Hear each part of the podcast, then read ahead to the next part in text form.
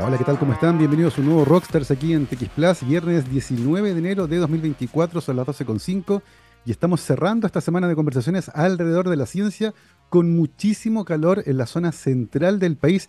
De hecho, si uno mira la aplicación del clima en el celular, por ejemplo, la aplicación del tiempo en el celular, puede ver que en los próximos 10 días las temperaturas no van a bajar de los 31 grados Celsius.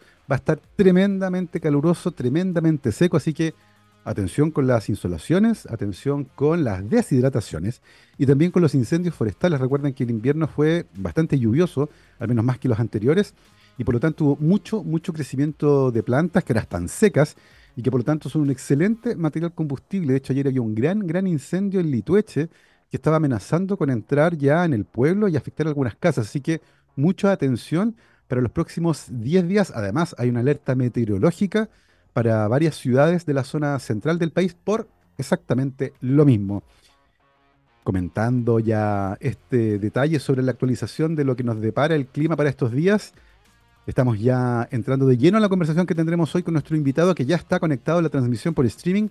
Es el doctor Deri Fuentes Mesina, bioquímico de la Universidad de Santiago de Chile y doctor en microbiología de la misma universidad. Actualmente es director de investigación del Centro de Biotecnología de Sistemas de la Universidad Andrés Bello y líder de la línea de bioestimulantes del programa Simbiosis Agroindustrial. Deri, ¿qué tal? ¿Cómo estás? Bienvenido a Rockstars. Hola Gabriel, muchas gracias por la invitación. Eh, Súper contento de poder contar un poco qué es lo que estamos haciendo acá en el Centro de Biotecnología de Sistemas de la Universidad Andrés Bello. Fantástico, gracias a ti, Deri, por tomarte un tiempo en la agenda justamente para conversar con nosotros sobre lo que está ocurriendo allá en el centro. Antes de eso, sí, Deri, nos gustaría entender un poco cómo llegaste donde estás. Eh, y evidentemente no me refiero al, recorrido que hiciste en la mañana de tu casa al laboratorio, ¿cierto? Me, me refiero a ese recorrido eh, de curiosidad, de intelecto, de, ganas de entender el mundo, que lleva a muchas personas a seguir el camino de la ciencia. Eh, tú eres bioquímico de formación originalmente, te especializaste en microbiología. ¿Cómo, ¿Cómo llegaste a la bioquímica? ¿Cómo fue que encontraste ese camino? Mira, es una pregunta bien interesante y que, y que, hemos, al menos yo he venido pensando hace un rato a propósito de también otro, otros eh, divulgadores científicos que a veces he escuchado y que y que están en, este camino de tratar de contagiar la pasión por la ciencia. Y, creo que es bien, bien potente eh, el hecho de poder contar un poco desde dónde viene eh, este, esta motivación, para que los, los, que tal vez están un poco perdidos también eh, puedan tomar algún, algún consejo, alguna línea, que sea, algo que, lo, que los ayude a, a tomar ese camino. Eh, en particular, eh, yo también anduve bien perdido. Siempre, siempre cuento como anécdota que a los 18 años no tenía mucha idea de qué hacer. Eh, pero sí tengo claro algunos puntos importantes en, mi desarrollo y que tienen que ver con la, la motivación a ser, a ser curioso y a, buscar el, el, porqué de las cosas que vino muy, muy motivado por mis abuelos que, me fomentaron mucho la lectura científica, me, regalaban eh, revistas científicas, que si yo, yo recuerdo, por ejemplo, uno que ya es más viejo, eh, recuerdo eh, los especiales Mundo del Canal 13, el Mundo 83, el Mundo 84, que me fascinaba verlo, y me permitían hacerlo, porque ese programa iba en la noche y en ese tiempo los, niños dormían, entonces me permitían ver esas cosas y me, motivaron mucho a andar preguntando el por qué. Y, luego, eh, bueno, mis, mis, papás, obviamente, que, me apoyaron eh, cuando salí del colegio y, no tenía mucha idea de qué hacer, ellos me empezaron a, guiar en, oye, pero ¿te gusta esto de, de, andar preguntando cosas, de la parte biológica, la parte química me iba bien? Entonces, por ahí llegué sin querer a algunas entrevistas eh, en las universidades y conocí bioquímica, no, tenía idea que existía, conocí biotecnología también a propósito de eso, que se estaba abriendo en ese tiempo en, la Facultad de Ciencias de la Chile. Y, nada, pues, eh, dentro de la carrera eh, me fui enamorando de algunos temas, principalmente biología molecular, microbiología, eh, y ahí tal vez un punto importante tiene que ver con los profesores, con, la gente que te contagia la pasión.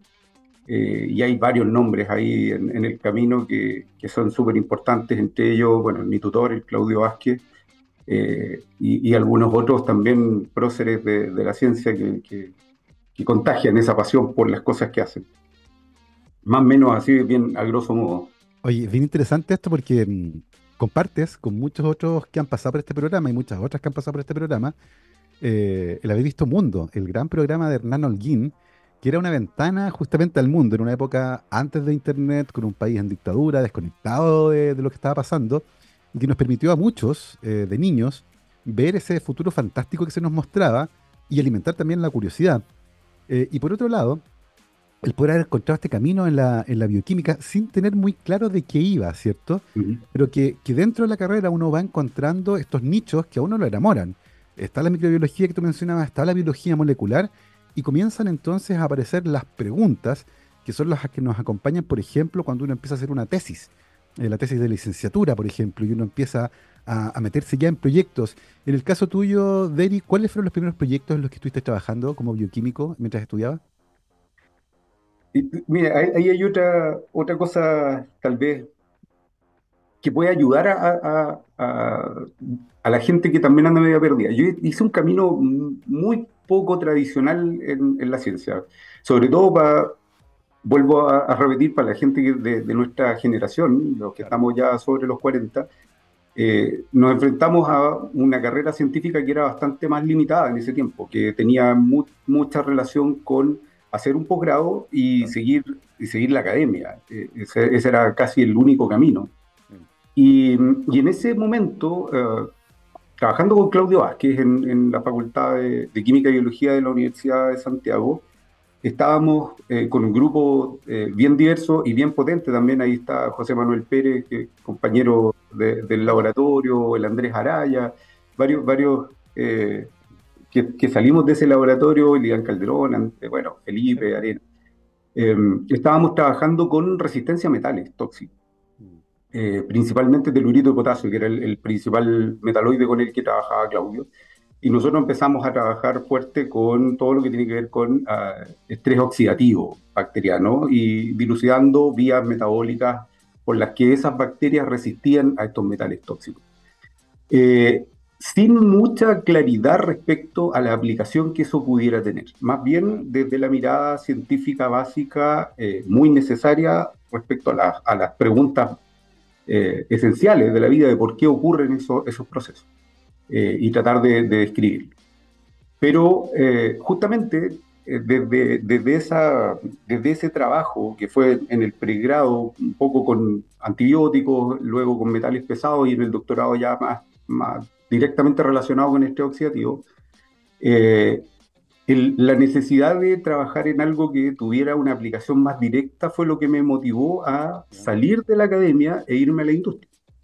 Y, estuve trabajando durante siete años en una de las farmacéuticas veterinarias eh, chilenas más importantes, que en este momento ahora es Virbac, eh, como, como jefe de eh, investigación y desarrollo dentro de un laboratorio que en ese momento se estaba armando y que fue una apuesta súper súper importante a, nivel nacional. De hecho, era, era una locura lo que estaba haciendo esa empresa de crear un, departamento de investigación y desarrollo formado por científicos eh, y, con el que se lograron hitos bastante importantes. Hay, hay vacunas bien relevantes que salieron desde, desde esos grupos, un grupo que, que, eh, sacó gente muy, muy... Eh, potente, digamos, y que ahora está trabajando en diversos ámbitos. Hay varios que están fuera de Chile, de trabajando en otras cosas. Y desde ahí, eh, en el que aprendí además un, mundo distinto, a hacer vacunas, que no tiene nada que ver con lo que yo venía haciendo en, mis tesis, salté a, dirigir un grupo de investigación en, eh, en, un centro de excelencia internacional que fue Fraunhofer, Chile, eh, en el que también estuve ahí siete años hasta que, hasta que finalmente ese grupo, justamente el Centro de Biotecnología de Sistemas, es el que se trasladó a la Universidad Andrés Bello hace dos años. Así que ese es un poco el trayecto que hemos hecho eh, como equipo también. Oye, Deri, hay algo ahí en tu relato que es súper interesante que tú mostrabas de las trayectorias poco convencionales, porque efectivamente la carrera académica es como un pasillo. Eh, uno entra en el pregrado y sale, ojalá muerto del laboratorio con el grado de doctor eh, permanente, ¿cierto? Hay profesor emérito. pero hay pocas ramificaciones que uno conoce. Eh, y a medida que uno avanza, las empieza a mirar. Y una de esas, ciertamente, es trabajar en la industria. Eh, y tú estás trabajando en una empresa de las más eh, potentes que hubo en Chile en esa área, que en esa época era Centrovet, ¿no? Que ahora tiene, justamente. Que, tiene otro nombre, ¿cierto? Que, fue adquirida por un, gran conglomerado y que tenía, claro, esta idea de hacer investigación y desarrollo desde Chile, un país que estaba acostumbrado a importar soluciones. Eh, y lo interesante de eso es que te permite tener una perspectiva que es distinta, porque las urgencias son distintas a las de la academia. No es tanto el paper, ¿cierto? Hay que resolver problemas prácticos y hay que hacerlo de manera costo que sea eh, costo efectivo. ¿Cómo, cómo, cómo esa experiencia trabajando en la industria Em, logró, logró entrar ¿cierto? En, tu, en tu carrera y darte herramientas que hoy día, por ejemplo, donde estás, son también relevantes. Bastante, ¿ah? de hecho, mucho de lo que hacemos ahora y cómo lo enfrentamos tiene que ver con eh, la experiencia de, de, la gente que está trabajando en el centro. Bueno, tú sabes que el, Centro de Tecnología lo dirige Pilar Parada, que también viene de, la minería y por lo tanto tiene una visión eh, también muy, muy em, aplicada, digamos, y, ajustada a los tiempos y a las necesidades de problemas reales de la industria, que obviamente tiene una presión respecto a la obtención de resultados que es muchísimo mayor a la que uno puede tener en, la academia. Y además, eh, que tiene que ver un poco con la multidisciplinaridad de, los problemas. Eh, aprendí, una de las cosas más importantes que aprendí en Centro Ed fue a trabajar con, eh, con distintos profesionales de, de muy diferentes áreas, y, a, enfrentar los problemas de manera más global. Eh, uno, uno poco, o hasta, hasta la formación que teníamos nosotros, poco se enfrentaba a los problemas económicos detrás de un, problema real. Eh, y más bien eh, uno se iba a las bases más científicas o a los mecanismos de por qué ocurría eso. Bueno, aprendí un poco a, ver que los recursos a veces son mucho mayores que los que se manejan en, en la universidad, pero eh, pero son más acotados respecto a a, los, eh, a los distintos productos que uno puede obtener. Entonces, uno tiene que enfocar ese, esos presupuestos, tiene que trabajar en, equipos multidisciplinarios, además que no solo tiene que ver con la parte económica, sino también con procesos, con escalamiento industrial, eh, mucho de ingeniería, qué sé yo, y, y, bueno, ahí aprendí a trabajar también con veterinarios, que es algo diferente a lo que uno está acostumbrado desde la academia, en que uno en un laboratorio en particular trabaja con colegas que saben lo mismo que uno y que uno es capaz de especializarse en algo en particular. Acá hay que aprender de muchos otros aspectos. Y, y, como te digo, con, enfocando eh, recursos, que yo creo que es una de las habilidades eh, que uno aprende más fuertemente cuando uno trabaja en, en estos equipos multidisciplinarios. Entonces, eso me permitió saltar después a, Fraunhofer, en que además tuve esta relación directa con una industria mucho más potente que la nuestra, que es la alemana, en que además la inversión en ciencia es bastante más fuerte, por lo tanto ellos eh, también sueñan también en cosas más grandes y, era, y, hay que tener la, capacidad como para aterrizar problemas chilenos con la potencia y las necesidades de otros países y de esa manera colaborar también, hacer, hacer un redes de colaboración que te permitan tomar lo mejor de otros lugares y aplicarlo acá. Y de eso es lo que nosotros eh, ahora lo estamos aplicando muy fuertemente como centro de biotecnología desde la universidad, eh, que también es una apuesta nueva, desde la universidad, trabajando con industria, de nuevo, trabajando en problemas reales. Y de eso podemos conversar un, buen rato también. Oye, Deri, eh, de la academia a la industria, una empresa, ¿cierto? Y de la empresa algo que era como intermedio, porque era un centro de investigación que era como académico, pero no había, no hay estudiantes, no hay clases, no hay pruebas, no hay tesis, pero sí hay problemas. Tú estás como, estás como en un terreno medio. Eh, y, eso me da la sensación que te da la posibilidad de mirar para un lado, ver la academia, de donde venía, ver la industria, de donde también venía, y tener una posición bien privilegiada para entender dos mundos que a veces cuesta que conversen, que el de la academia y el de la industria donde hay problemas, yo creo, de ámbito más bien cultural, donde no se entiende mucho y hay algo de desconfianza. Desde esa posición, eh, como intermedia, en este instituto que no era ni académico ni industria propiamente tal, ¿cómo veías esa relación entre la academia y la industria? Y, tú diste el clavo, ¿ah, Gabriel. Eh, creo que la desconfianza es lo que marcó esa relación durante los primeros cinco años. Eh, para, para, contextualizar esto, los los centros internacionales, que llegaron a ser 13 o 14 en Chile, vinieron desde el 2010 y tuvieron financiamiento estable hasta el 2020-2021. Por lo tanto, voy, a, voy a enmarcarme en esos, en esos 10 años. Eh, Los primeros cinco años de esa operación fueron marcados muy fuertemente por la desconfianza, porque eh, el, académico eh, potente en Chile, nosotros nos relacionamos con gente que trabajaba en acuicultura, en forestal, en agricultura, muy potentemente, eh, nos veían como una competencia. Ellos, ellos nos consideraban un competidor y por lo tanto era muy difícil colaborar con ellos.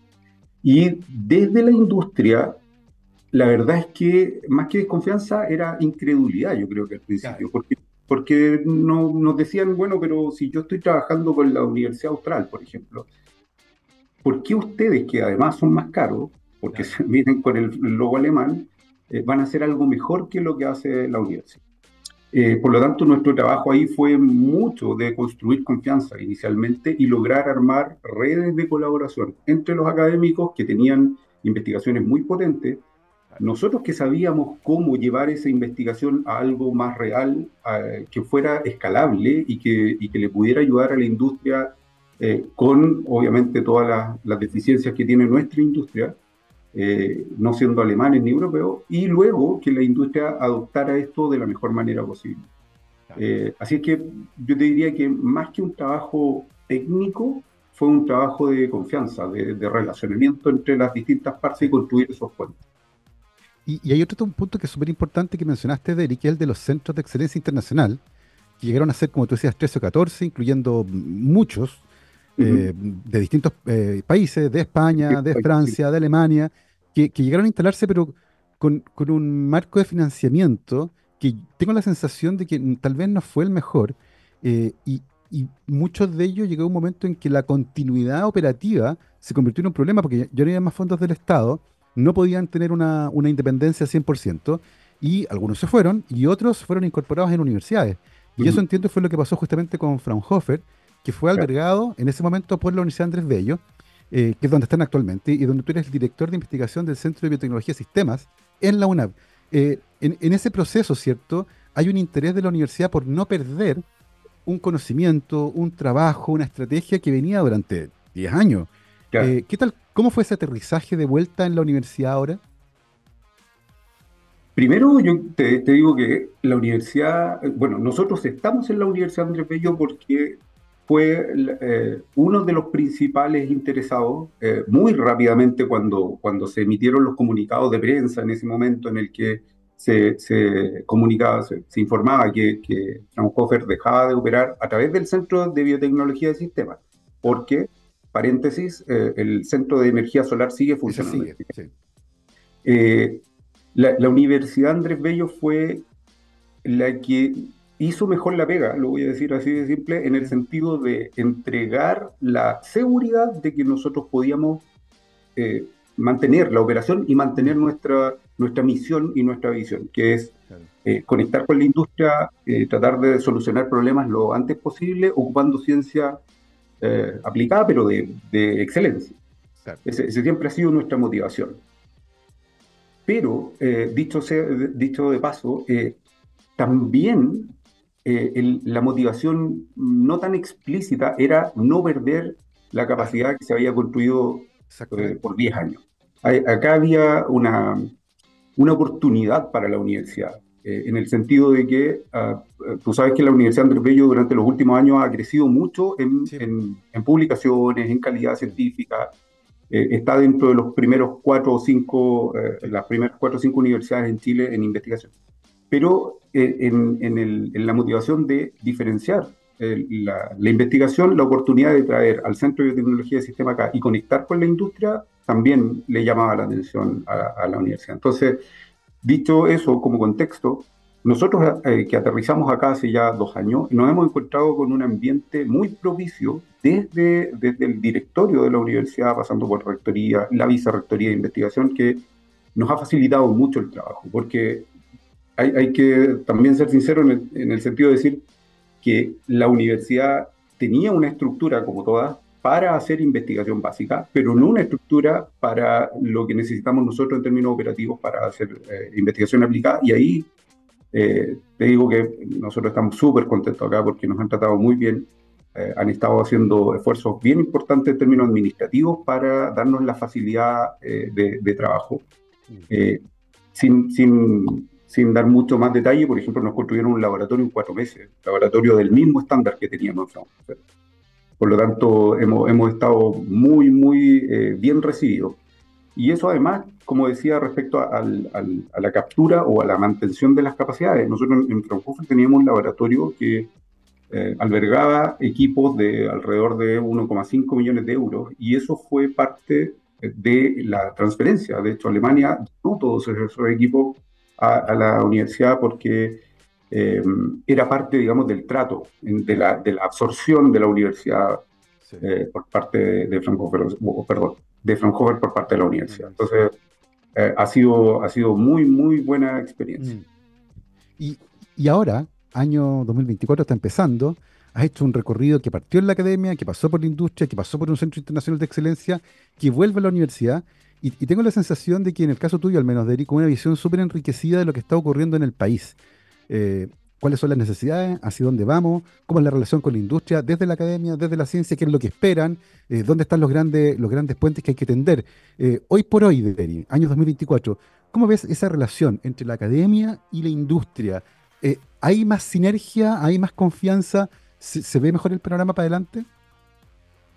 Sí, sí. Eh, la respuesta directa es sí. Yo veo que, ha mejorado. Eh, eh, somos lentos. ¿ah? Yo creo que hay, hay, ciertas industrias que han adoptado mucho mejor la tecnología que otras. Eso también es, cierto. ¿no? no todas van al, mismo nivel. O sea, si uno piensa la, la adopción de tecnologías de inteligencia artificial o de robotización que tiene la minería, está muy por delante de lo que está haciendo tal vez la agricultura más tradicional.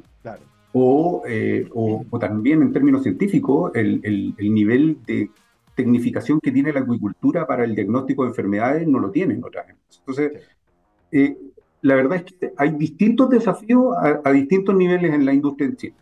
Y, y, en ese sentido creo que todas han avanzado. Eh, hace 10 años, como te decía, el, el, escenario era mucho más desconfiado. Eh, la aversión a la inversión en, ciencia era mayor porque, porque la ciencia tiene riesgo, eso todos lo sabemos, y, hay, hay, hay, varios, varias inversiones que se han perdido en el camino, eh, pero las que sí han funcionado han, han, ayudado también a que el resto de la industria se quiera mover. Hay, hay tendencias de consumo que están haciendo que la industria se mueva. O sea, saben que si, si no somos sostenibles de aquí a un poco tiempo más, nos vamos a morir eh, etcétera, etcétera. O sea, ya, ya, hay varios casos en los, que, en los que uno va observando que las tendencias mueven a los mercados, las legislaciones mueven a los mercados, el tema, de, por ejemplo, de la ley REP, que tiene que ver con los residuos y que podemos meternos en un rato más, eh, está haciendo que las empresas se muevan. Eh, y, y, y, casos como, por ejemplo, el de Notco o, o de otras, o Fate, o si yo, Protera, que están mostrando que, desde Chile se puede hacer ciencia aplicada de muy alto nivel, también está moviendo esa, esa relación. Eh, falta, pero creo que estamos en el camino correcto. Y, tengo la sensación, como decías tú, Deri, que los casos de éxito han sido tremendamente importantes porque han mostrado que efectivamente se pueden hacer cosas que son muy, muy buenas desde Chile. Son las 12.28, vamos a hacer ahora una pausa musical.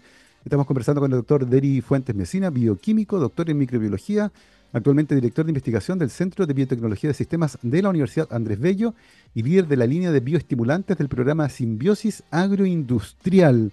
Mi querido Gabriel, vamos a hacer una pausa musical. Antes de eso les quiero recordar que para los desafíos del futuro, la educación es nuestra respuesta a un mensaje de la Universidad San Sebastián.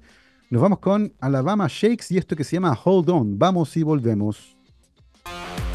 12 con 33, estamos de vuelta aquí en Rockstars de TX Plus, viernes 19 de enero de 2024 y estamos conversando con el doctor Deri Fuentes Mesina, bioquímico y doctor en microbiología, actualmente director de investigación del Centro de Biotecnología de Sistemas de la Universidad Andrés Bello y líder de la línea de bioestimulantes del programa Simbiosis Agroindustrial. Eh, recientemente se adjudicaron un proyecto eh, muy interesante sobre bioestimulantes que es parte del programa tecnológico de transformación productiva ante el cambio climático que es financiado por eh, Corfo y que combina biotecnología, economía circular y el concepto de simbiosis agroindustrial. Y me gustaría conversar por eh, comenzar por eso, Deri. ¿Qué entendemos por simbiosis agroindustrial? ese es un concepto que se viene trabajando hace un rato desde la industria y, para decirlo en simple, tiene que ver con tratar de juntar distintas eh, líneas de trabajo desde las distintas industrias en las que algunos residuos o productos que salen de una línea de producción sean utilizados por una segunda, una tercera, una cuarta y vayan agregando valor. Esa, es un poco la idea. Entonces, este, este programa eh, tecnológico que, nos, que adjudicamos desde Corfo, eh, entre, entre sus objetivos principales tenía el abordar brechas de competitividad que, que, tiene la industria chilena, principalmente desde el agro, y que están asociados a los desafíos de la crisis por cambio climático, y por eso están asociados principalmente al agro. Entonces, eh, nosotros tomamos este concepto de simbiosis agroindustrial para tratar de abordar estas brechas y, ayudar en, en, disminuirlas, eh, principalmente con lo que tiene que ver con la baja eficiencia en el uso de recursos, por una parte, la falta de, de, de conexión tecnológica principalmente entre, la, entre las distintas empresas del agro y de esa manera tratando de generar nuevos productos y, nuevas soluciones biológicas a problemas que son bastante eh, antiguos, digamos, dentro de la industria. Tú sabes que eh, la agroindustria, por ejemplo, impacta fuertemente el, ambiente a través del uso de eh, nitrógeno o exceso de nitrógeno o, tiene un problema respecto al, uso eficiente del agua. Eh, entonces lo que estamos haciendo es, a través de las capacidades del Centro de Biotecnología, eh, abordar puntos específicos que, que, son además colaborativos entre ellos, puntos específicos que son problemas de la industria y desde los cuales nosotros queremos entregar soluciones uh, de aquí a un plazo de cinco años. Oye, y desde el punto de vista súper, súper concreto, eh, por ejemplo, ¿qué tipo de problemáticas y qué tipo de soluciones para esa problemática ustedes están proponiendo en el marco de este, este proyecto Corfo? mira, en particular, uno de los problemas que tiene eh, la industria tiene que ver con el uso de, pues, perdón, eh, con el uso de bioestimulantes o fertilizantes químicos. tú sabes que las tendencias de producción van hacia el uso de eh, o, la generación de agricultura orgánica que deja de usar agroquímicos y, principalmente antibióticos en el caso de, los, de la industria pecuaria. Entonces, lo que nosotros estamos abordando ahí es eh, el uso de residuos de la agroindustria, distintos tipos de residuos de la agroindustria que nosotros podamos ocupar, que son basura, que también es un problema a nivel nacional, eh, más o menos una estimación bien burda es más o menos la mitad de los residuos que van a dar a vertederos son de origen orgánico, eso desde, desde los domicilios. Y en el caso de las industrias eso va entre el 30 y el 40%, y es un volumen bastante alto. Entonces, ¿cómo nosotros tomamos todo esto que es basura, que se acumula y que además al acumular se genera metano, que es uno de los principales gases de efecto invernadero? ¿Cómo nosotros ocupamos eso para eh, transformarlo, para producir algo nuevo que además pueda ser utilizado en la industria como eh, estimulante del crecimiento de las plantas, de esa manera mejorando la productividad. Es un poco la, la visión que nosotros tenemos del programa. Eh, y por eso nuestro programa se llama eh, Mayor Producción con Menor Emisión. Y es tratar de juntar distintas empresas y tomando los residuos de estas distintas empresas, generar nuevos productos que pueden ser utilizados en el agro de manera de generar un ciclo que sea un ciclo productivo que sea virtuoso. Uno podría pensar, por ejemplo, en el caso de la industria del vino, eh, el orujo o los raquis, por ejemplo, que es el famoso esqueleto del agua, que efectivamente son basura, pero que se pueden revalorizar y eventualmente darles un valor eh, y meterlo de esto de la economía circular, bajar las emisiones. ¿Cómo, ¿Cómo identifican ustedes aquellas industrias que podrían ser fuente de esta materia orgánica que eventualmente puede entrar dentro de este ciclo tan beneficioso? La verdad es que ahí nosotros lo que hemos hecho es utilizar información eh, de, métodos de, valorización de residuos que son bastante antiguos. ¿ah? No, no, estamos, eh, no estamos inventando algo tan, tan novedoso en el sentido de que lo que estamos utilizando es una idea que viene desde hace mucho tiempo, que es la fermentación. Y los abonos fermentados tienen la, la particularidad, la gracia de que no emiten o no emiten eh, gases de efecto invernadero o muy bajo respecto a la, acumulación de residuos en, los vertederos. Esa es la gran diferencia. Entonces, dentro de los abonos fermentados hay ciertos um, componentes que uno tiene que utilizar, que son fibra, que son azúcares, que son, qué sé yo, um, eh, materia orgánica general y bacterias. ¿Ok? Esa, es un poco la idea. Entonces, ahora yendo a tu, a tu pregunta, respondiéndola directamente, ¿cómo nosotros identificamos a la industria? Bueno, necesitamos fibra. Vamos a, trabajar con empresas que desde sus residuos de poda, que son hojas, ramas, la misma industria del vino, puede eh, entregar esos residuos. La industria del vino a través del orujo entrega fibra, entrega antioxidantes, entrega azúcares. Eh, la industria de la cebada entrega melaza, eh, o la misma industria del azúcar como tal, Lianza o alguna de esas otras, nos entrega residuos que tienen muy alta cantidad de azúcar. Y materia orgánica podemos obtener del estiércol de, los animales, etc. Entonces nosotros lo que estamos haciendo, particularmente en esta línea, es desarrollar un método estandarizado para la producción de un abono fermentado de muy alta calidad que pueda ser utilizado después en el agua. Y, ese, ese abono, por ejemplo, fermentado. Imagino que debe ser contrastado con otros abonos, tanto tradicionales como más novedosos, que se utilizan actualmente en la industria chilena, porque después de todo hay que convencer al agricultor o a la industria, ¿cierto?, de que use esos abonos, de que los rendimientos van a ser los mismos, de que eventualmente va a tener otros beneficios. E, esa escala de prueba, por ejemplo, ese método de prueba, ¿cuánto tiempo dura más o menos antes de poder llegar de vuelta a, la, a la agroindustria? Bueno, particularmente en el programa nosotros tenemos cinco años para transferir todo. En, esa etapa, nosotros nos vamos a tomar los primeros dos años en hacer todas las pruebas de estandarización y luego en el tercero y cuarto hacer el escalamiento de esto para dejarlo operativo, al menos a nivel eh, piloto, ¿ok? Porque después hay que hacer un trabajo posterior con más industrias, más empresas que, sean, que estén interesadas en, involucrarse en esto y que puedan además instalar distintas plantas, porque dependiendo de la naturaleza de los residuos vamos a tener distintos procesos. Eh, en, general, en general, nosotros nos hemos enfrentado este tipo de proyectos en el que tenemos que llegar a una escala piloto y eh, los tiempos entre las pruebas, eh, perdón, la estandarización del proceso y luego las pruebas a nivel productivo demoran cuatro años, cinco años, tomando en consideración que vamos a medir además parámetros productivos en el agro. Es decir, como dices tú, vamos a ir a probar estos abonos a, a distintos cultivos y vamos a compararlos contra lo que en este momento se ocupa como gold standard en la industria eh, además, eh, tomando en consideración que hay una regulación detrás. O sea, nosotros tenemos que cumplir con los parámetros que nos, nos eh, exige, que sea el Ministerio de Agricultura, el SAC, qué sé yo, todo, todo lo que tenga que ver con la normativa.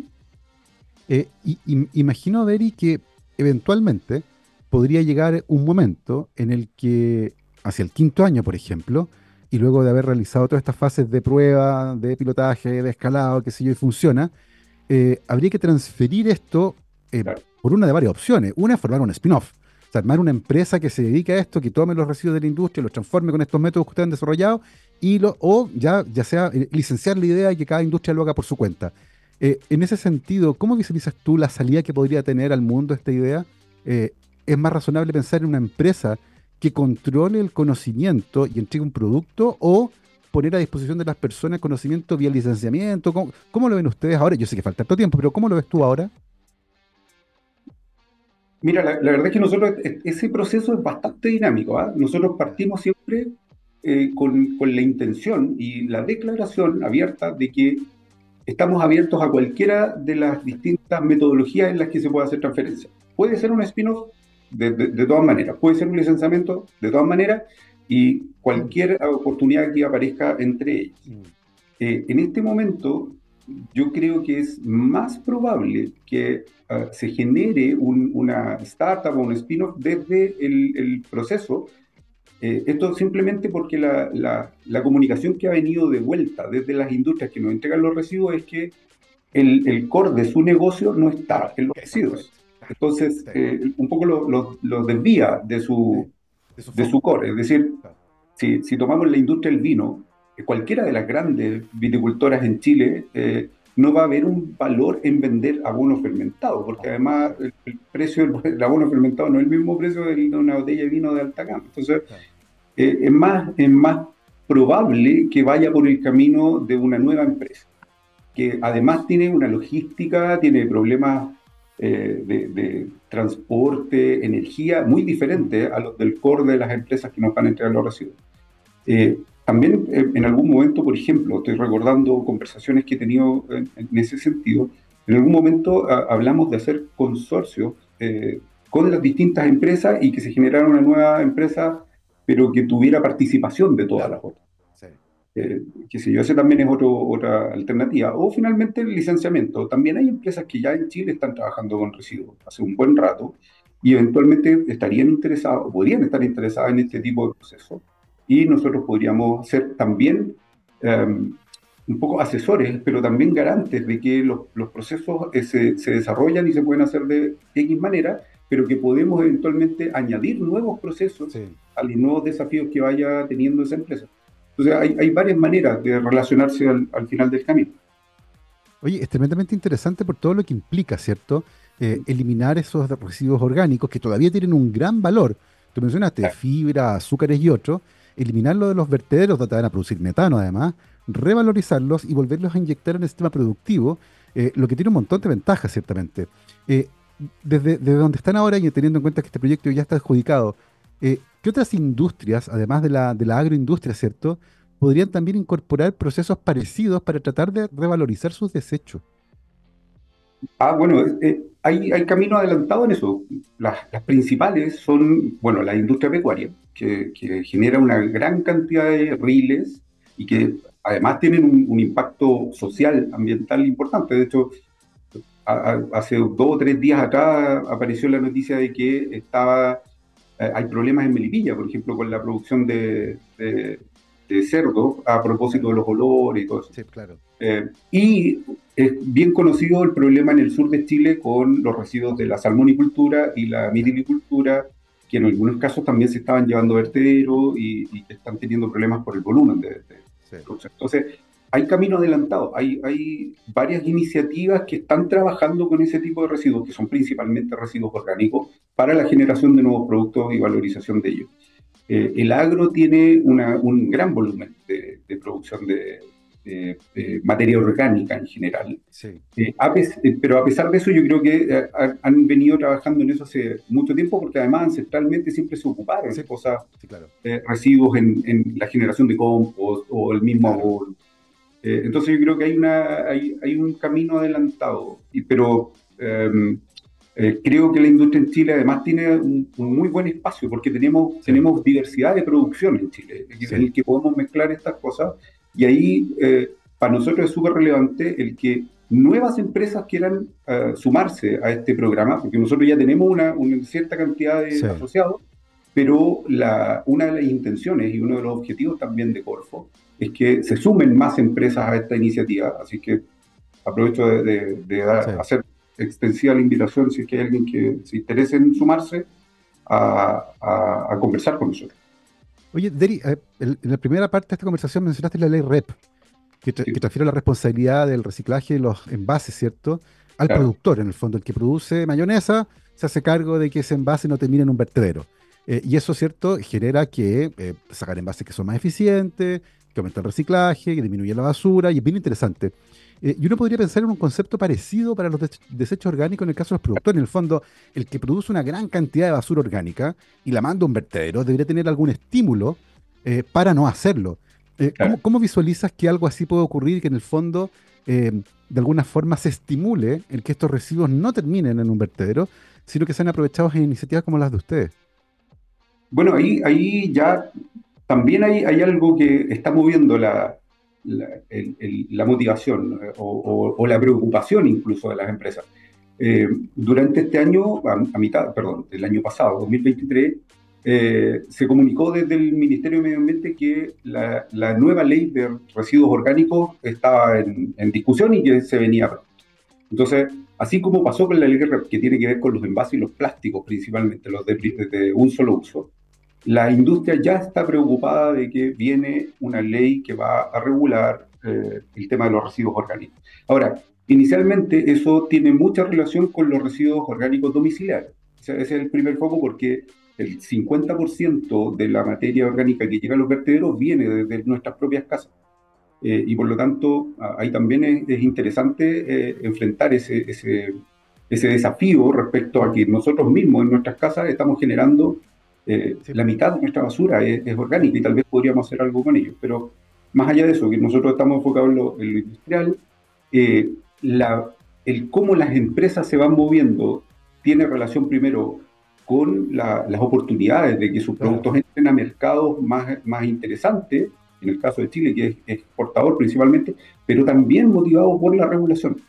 Y, se viene una ley, entonces es algo que la, industria tiene que adoptar. No, hay, no hay otra manera. Y, también hay otra forma de mirarlo, y es que esto no está ocurriendo solo en Chile. O sea, hay un montón de países que tienen problemáticas similares, y uno mira para el lado, eh, la industria de la soya, por ejemplo, en Argentina, Brasil y Paraguay, genera también una gran cantidad de desechos orgánicos. Yo no sé qué está pasando actualmente en esos países con ese tipo de residuos, pero veo que también hay una posibilidad de internacionalizar eh, este tipo de, de ideas, ¿cierto? De llevarla a países que tal vez no tienen la oportunidad de generar ellos mismos eh, el conocimiento requerido para producir estos procesos, pero que sí podrían tal vez importarlos. Eh, yo sé que falta harto tiempo, el proyecto está recién comenzando, pero esa posibilidad en particular, ¿cómo la ven? Bastante factible. ¿ah? Mira, aquí voy a, voy a hacer un poco de, historia porque desde nuestra experiencia en Fraunhofer, nosotros eh, trabajamos con el lujo de uva, con dos de las viñas más importantes en Chile. Y lo que en ese momento nosotros queríamos obtener era uno de los componentes más valiosos de, la uva, que es el resveratrol, que es un antioxidante muy, muy importante para la condición. Eh, después de varias pruebas, eh, nosotros nos dimos cuenta que el, nivel de antioxidantes, eh, sumado al volumen de producción en Chile, que podíamos obtener desde el orujo era muy, muy relevante, pero no en términos de solo el resveratrol, sino que del, del total de antioxidantes. Y eso podía ser utilizado en la industria alimenticia. Eh, ese proyecto y, esa experiencia en algún momento la empezamos a conversar con viñas en Argentina, eh, porque ellos estaban súper interesantes en eso. Y además también desde otro desarrollo que tenía que ver con eh, vendrímeros, finalmente se terminó trabajando con una de las empresas, una de las viñas más importantes en Argentina, que es la viña Peñaflor, que es enorme. entonces, nosotros ya tenemos experiencia en ese trabajo y, por supuesto que si existe la posibilidad de llevar el desarrollo a otra parte, va a ser muy bienvenido eh, por parte de nosotros. E, eso me parece a mí maravilloso porque son, insisto, problemas que no ocurren solo, solo en Chile, son problemas que ocurren en todas partes del mundo y se están buscando soluciones innovadoras justamente para poder enfrentar eh, este tipo de problemáticas que se vinculan con la crisis climática, con una agricultura que debe ser muchísimo más eficiente si queremos alimentar a la, creciente población mundial, teniendo en cuenta además que el territorio arable es muy, muy pequeño, particularmente en Chile, y por lo tanto nuestra agricultura tiene que ser tremendamente eficiente y por lo tanto hay que fomentar estos, estos lazos, ¿cierto?, entre la academia, la investigación, la industria y el Estado. Eh, Deri, nos contabas que el, proyecto había sido recientemente adjudicado, que tienen cinco años, ¿cierto?, para ejecutarlo.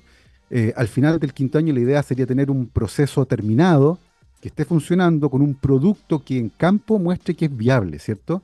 Eh, en, ese sentido, ¿qué, parámetros son los que usan ustedes para decir que el producto es bueno, que funciona, que es mejor que lo que ya existe? Hay, parámetros fisiológicos, obviamente, que utilizamos acá, que son los que se comparan a nivel de crecimiento de plantas, pero hay otros que también son de observación de campo, agronómico. el crecimiento de la planta, el, el número de hojas, eh, el, tamaño del fruto, eh, qué sé yo, la, homogeneidad del fruto.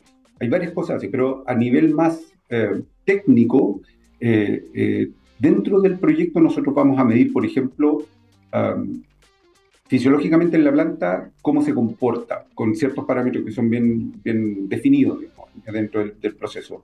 qué sé yo, metabolismo, tal vez algunos marcadores que están asociados al uso de oxígeno, que sé yo, fotosíntesis, eh, formación de azúcares, todo, ese tipo de cuestiones. Y además vamos a estar muy involucrados en, el, eh, en la medición de la biodiversidad microbiana que hay alrededor de esas plantas. Porque lo que nosotros estamos entregando son ciertos nutrientes, pero además consorcios microbianos que vamos a enriquecer.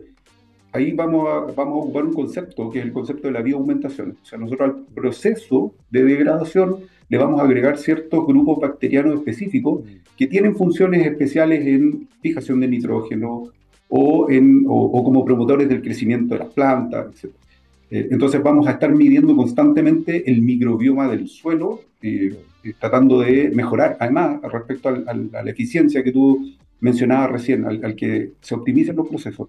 Eh, sabemos que Chile tiene buenos suelos de cultivo, pero que han ido degradándose y vamos perdiendo competitividad. Entonces, justamente con, tratando de cerrar una brecha de competitividad en, el agro, el utilizar los residuos para mejorar el suelo va a hacer que ocupemos mejor nuestros recursos. Va, ya está bastante eh, reportado que eh, un suelo que tiene mejor biodiversidad es capaz de mantener mejor la humedad.